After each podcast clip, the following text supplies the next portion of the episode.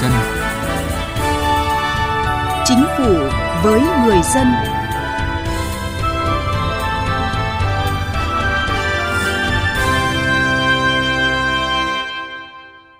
Thưa quý vị và các bạn,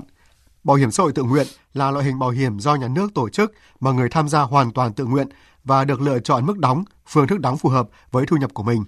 Chính sách này được thực hiện từ ngày 1 tháng 1 năm 2008 và nhận được sự phản hồi tích cực của người dân, đặc biệt là những người đã gần hết tuổi lao động nhưng chưa tích lũy được đủ 20 năm đóng bảo hiểm xã hội để hưởng lương hưu. Thực tế triển khai chính sách, bên cạnh những kết quả đạt được, vẫn còn tồn tại nhiều hạn chế vướng mắc, đặc biệt là số đối tượng tham gia còn thấp.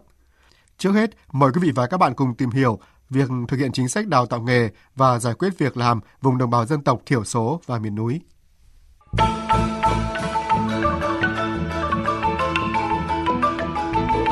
Chính sách pháp luật với đồng bào dân tộc thiểu số.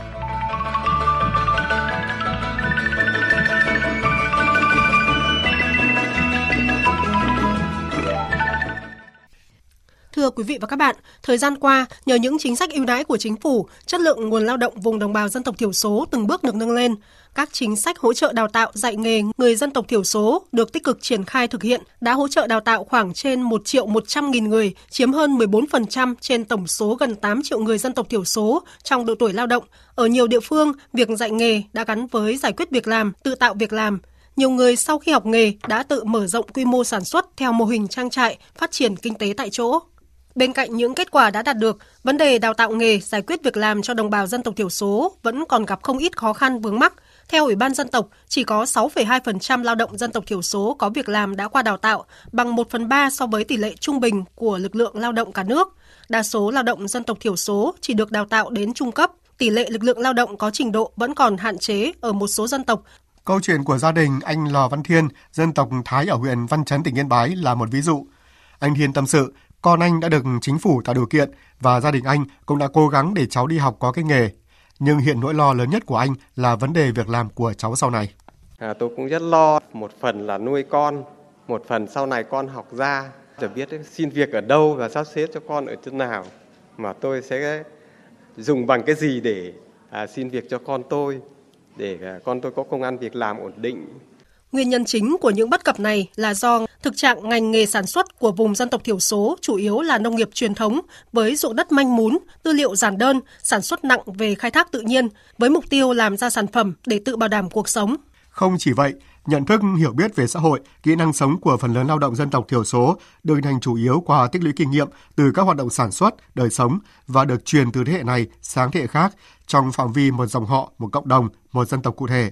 việc hội nhập nâng cao nhận thức, hiểu biết về xã hội bên ngoài còn rất hạn chế, kỹ năng sống chưa được hoàn thiện và phù hợp với sự phát triển chung của xã hội. Đây là một trong những rào cản của lao động dân tộc thiểu số hiện nay. Bên cạnh đó, tính năng động, thích ứng trong môi trường làm việc mới chưa cao, tác phong kỹ năng, kỷ luật lao động còn hạn chế. Cùng với đó là các rào cản về kinh tế, văn hóa xã hội, dân tộc, năng lực, trình độ đã không tạo ra cơ hội tiếp cận, làm quen và hòa nhập với kinh tế thị trường. Những yếu tố này đã làm hạn chế đến tính chủ động sáng tạo, tinh thần phối hợp, khả năng thích ứng của lao động dân tộc thiểu số. Ông Cao Văn Sâm, Phó Chủ tịch Hiệp hội Giáo dục nghề nghiệp và nghề công tác xã hội Việt Nam nêu thực trạng. Trong chính sách của chúng ta là cũng cần phải có những chính sách đặc thù cho những đối tượng cực kỳ khó khăn và nhất là bà con ở vùng sâu, vùng xa, vùng dân tộc thiểu số. Nếu mà chúng ta áp dụng như khu vực đồng bằng thì à, nó rất là không phù hợp do điều kiện địa lý nó khác, do cái hình thành cung cầu thị trường lao động nó cũng khác, do cái năng lực của bà con nông dân nó cũng ở cấp độ khác. Vì thế cho nên là cần phải có chính sách đặc thù. Vấn đề chúng ta đưa cái chính sách đặc thù vào như thế nào để nó đáp ứng được cái yêu cầu giải quyết được cái thực tiễn ấy, đó là vấn đề đang đặt ra. Tiến sĩ Đặng Kim Sơn, chuyên gia nông nghiệp, nguyên Viện trưởng Viện Chính sách và Chiến lược Phát triển Nông nghiệp Nông thôn cho rằng đã đến lúc chúng ta cần có những giải pháp hữu hiệu để tạo điều kiện về đầu ra, tức là giải quyết việc làm cho đồng bào dân tộc thiểu số ở ngay chính tại địa phương mình. Nếu chúng ta có thể cho các cháu có cơ hội học hành, cho các cháu có điều kiện để mà biết đọc biết viết, thậm chí học lên nữa, nhưng nếu chúng ta không mở ra cơ hội cho các cháu quay trở về có việc làm, không mở cơ hội cho các cháu tiến lên học ở các cấp cao hơn và tham gia vào cái quá trình phát triển chung của cả nước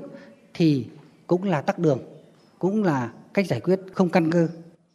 Theo các chuyên gia, Bên cạnh việc tiếp tục thực hiện ưu đãi cho các tổ chức và cá nhân đến đầu tư sản xuất kinh doanh tại vùng dân tộc, miền núi còn khó khăn, nhằm tạo việc làm cho lao động tại chỗ, cần đẩy mạnh hỗ trợ ổn định dân cư, nâng cao dân trí, hỗ trợ xuất khẩu lao động cho dân tộc thiểu số, bổ sung chính sách tín dụng, chuyển đổi nghề, tạo việc làm để đảm bảo thoát nghèo bền vững cho đồng bào dân tộc thiểu số.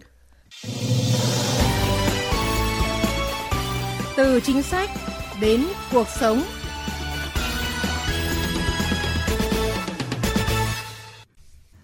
Thưa quý vị và các bạn, chương trình Chính phủ với người dân hôm nay xin chuyển sang một nội dung khác. Sau hơn 10 năm triển khai bảo hiểm xã hội tự nguyện, số đối tượng tham gia năm sau cao hơn năm trước. Tuy nhiên, hiện nay tỷ lệ người dân tham gia bảo hiểm xã hội tự nguyện vẫn còn thấp so với tiềm năng và mục tiêu đề ra.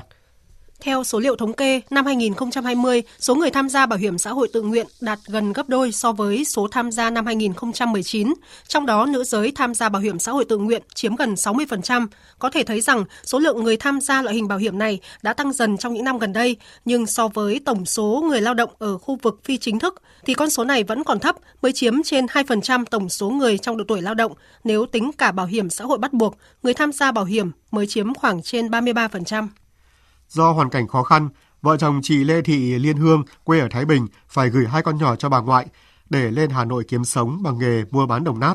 Số tiền kiếm được một phần nhỏ của vợ chồng chị dùng để thuê nhà và chi tiêu hàng ngày, phần còn lại gửi về quê để bố mẹ nuôi con. Thu nhập bấp bênh lại thêm dịch bệnh nên việc đóng bảo hiểm là điều khó khăn đối với vợ chồng chị. Chị Hương chia sẻ. Tôi ở quê đi ra đây nên là à, mức thu nhập nó không được ổn định nên chúng tôi không đủ điều kiện để à, mua bảo hiểm này. Tiền kiếm được gửi về cho con đóng học rồi là cái trang trải à, sinh hoạt hàng ngày. Hoàn cảnh gia đình của chị Lê Thị Liên Hương cũng là nỗi niềm chung của rất nhiều người lao động xa quê hiện nay. Họ đều mong muốn khi về già, lúc không còn sức lao động nữa thì hàng tháng sẽ được nhận một khoản tiền để khỏi phải dựa dẫm vào con cháu. Thế nhưng chuyện cơm áo gạo tiền trước mắt khiến cái khó bó cái khôn chị Nguyễn Hương Mơ quê ở Nam Định lên Hà Nội bán hàng xén cho biết với thu nhập bấp bênh từ gánh hàng rong, chị không thể có điều kiện tham gia bảo hiểm xã hội. Cũng muốn tham gia để ờ, dành lại ít tiền để về già. Cái khó nó bó cái khôn nên là tôi chưa thể thu xếp được. Mặc dù đã nhiều lần được tuyên truyền về bảo hiểm xã hội tự nguyện, nhưng chị Lê Thị Lụa ở Yên Bái vẫn không thể tham gia loại hình bảo hiểm này bởi theo chị, mức đóng bảo hiểm là quá sức với những người nông dân chỉ trông vào mấy xào ruộng như chị thì có những tháng rồi nó còn không đủ tiền. Trong gia đình tôi thì nói chung là chưa có ai mua bảo hiểm. Cũng ao ước đấy nhưng mà tiền không có. Thực tế cho thấy, nguyên nhân của thực trạng người dân chưa mặn mà với bảo hiểm xã hội tự nguyện là do chính sách bảo hiểm xã hội tự nguyện, mặc dù đã được thiết kế ưu việt về quyền lợi, nhưng tính hấp dẫn còn chưa cao trong bối cảnh đối tượng thuộc diện tham gia bảo hiểm xã hội tự nguyện là người lao động thuộc khu vực phi chính thức. Tính chất công việc không ổn định, mặt bằng bình quân thu nhập thấp, điều kiện kinh tế còn khó khăn thời gian đóng tối thiểu để hưởng lương hưu dài 20 năm. Theo chính sách bảo hiểm xã hội tự nguyện, người lao động khi đến tuổi nghỉ hưu, họ chỉ được hưởng hai chính sách, đó là hưu trí và tử tuất. Tuy nhiên so với bảo hiểm xã hội bắt buộc, bảo hiểm xã hội tự nguyện không được hưởng chế độ về ốm đau, thai sản, tai nạn lao động, bệnh nghề nghiệp, cho nên người dân chưa mặn mà lắm. Các chuyên gia nhận định nếu không phát triển mạnh về số lượng người tham gia, bảo hiểm xã hội tự nguyện sẽ là một gánh nặng đối với chính phủ trong những năm tới, do một mặt phải đảm bảo cuộc sống cho những người già chưa có lương hưu, mặt khác phải đối phó với xu hướng già hóa dân số nhanh chóng hiện nay ở nước ta.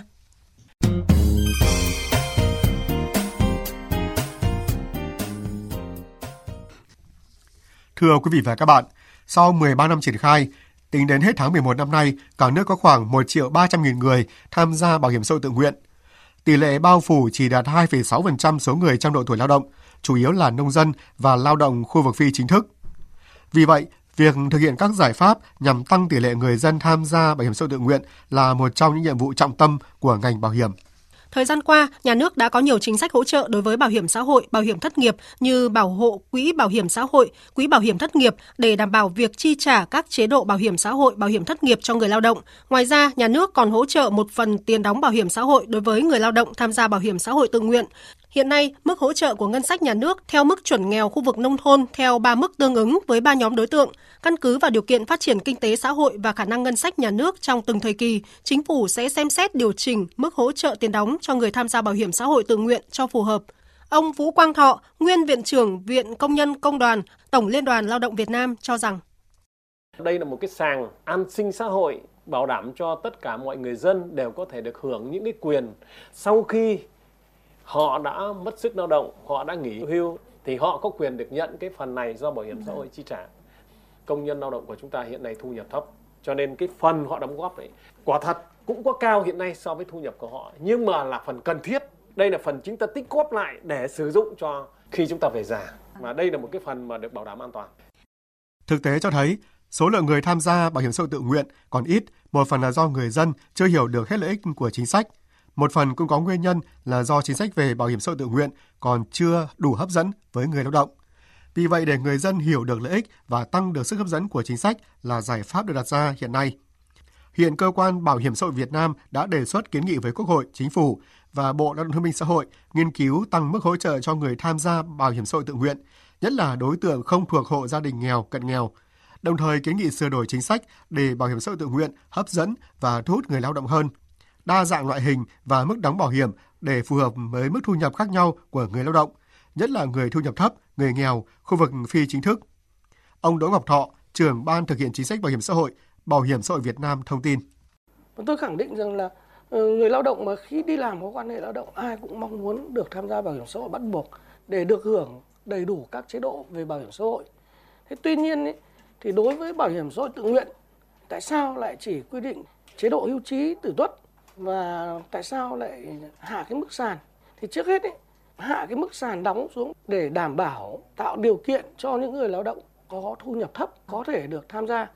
thế cái thứ hai nữa nếu như nói về mở rộng các gói quyền lợi chẳng hạn tôi nói ví dụ như chế độ ốm đau thai sản thì ở đây nó đặt ra hai vấn đề thế này quỹ ốm đau thai sản ấy, nó mang tính chia sẻ rất là cao chẳng hạn đóng có 3% nhưng mà hưởng chế độ ốm đau là 75% và chế độ thai sản là 100%. Như vậy khi mở ra tự nguyện tức là người dân có quyền thích tham gia thì tham gia, khi nào tham gia và lúc nào tham gia. Thế vậy thì chỉ có những người có kỳ vọng hưởng cái chế độ cao thì người ta mới tham gia. Như vậy thì ừ, sẽ không có cái nguồn lực để bù trừ cái chia sẻ. Mặt khác ấy, nếu như chúng ta ràng buộc các gói quyền lợi đó vào cái quyền lợi hưu trí tử tuất của trong cái bảo hiểm tự nguyện ấy, thì nó sẽ làm cái rào cản cho những người mà không nằm trong cái độ tuổi sinh đẻ hoặc là ốm đau thì những người người ta không sẵn sàng để chia sẻ cái phần đóng góp của người ta thì nó lại thành cái rào cản để ngăn cản cái động lực cho tham gia cái bảo hiểm xã hội tự nguyện vào cái chế độ hưu trí tử tuất để thu hút người dân tham gia bảo hiểm xã hội,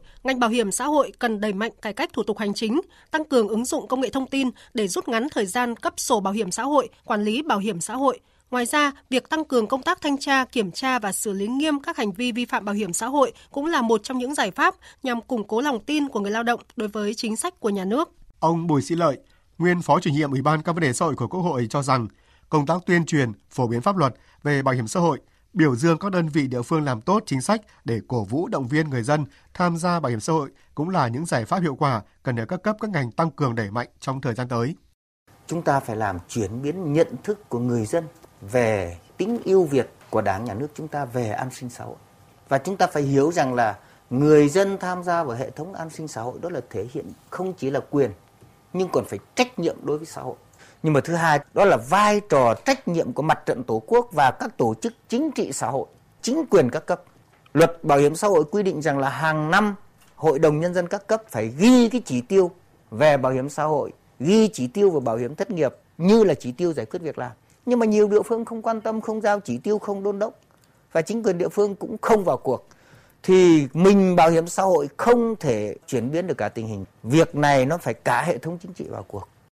theo các chuyên gia, ngoài đề xuất tăng mức hỗ trợ, cần sửa đổi chính sách và cải thiện công tác tổ chức thực hiện nhằm tăng sức hấp dẫn của loại hình an sinh này. Cụ thể, tạo điều kiện về thời gian đóng bảo hiểm xã hội tự nguyện để được hưởng lương hưu xuống còn 15 năm và tiến tới xuống còn 10 năm để được hưởng lương hưu và bổ sung các chế độ bảo hiểm xã hội tự nguyện ngắn hạn, linh hoạt nhằm tăng tính hấp dẫn, tạo thuận lợi hơn nữa cho người cao tuổi tham gia bảo hiểm xã hội tự nguyện. Bên cạnh đó, cần bổ sung thêm quyền lợi cho người tham gia như ốm đau, thai sản trong quá trình đóng Hiện nay, tại các địa phương, đặc biệt là các tỉnh, thành phố lớn, lực lượng lao động tự do, lao động phi chính thức có số lượng lớn, chính là lực lượng mà Bảo hiểm xã hội tự nguyện hướng đến. Thưa quý vị và các bạn, chương trình Chính phủ với người dân hôm nay của chúng tôi xin được dừng tại đây. Cảm ơn quý vị và các bạn đã quan tâm theo dõi.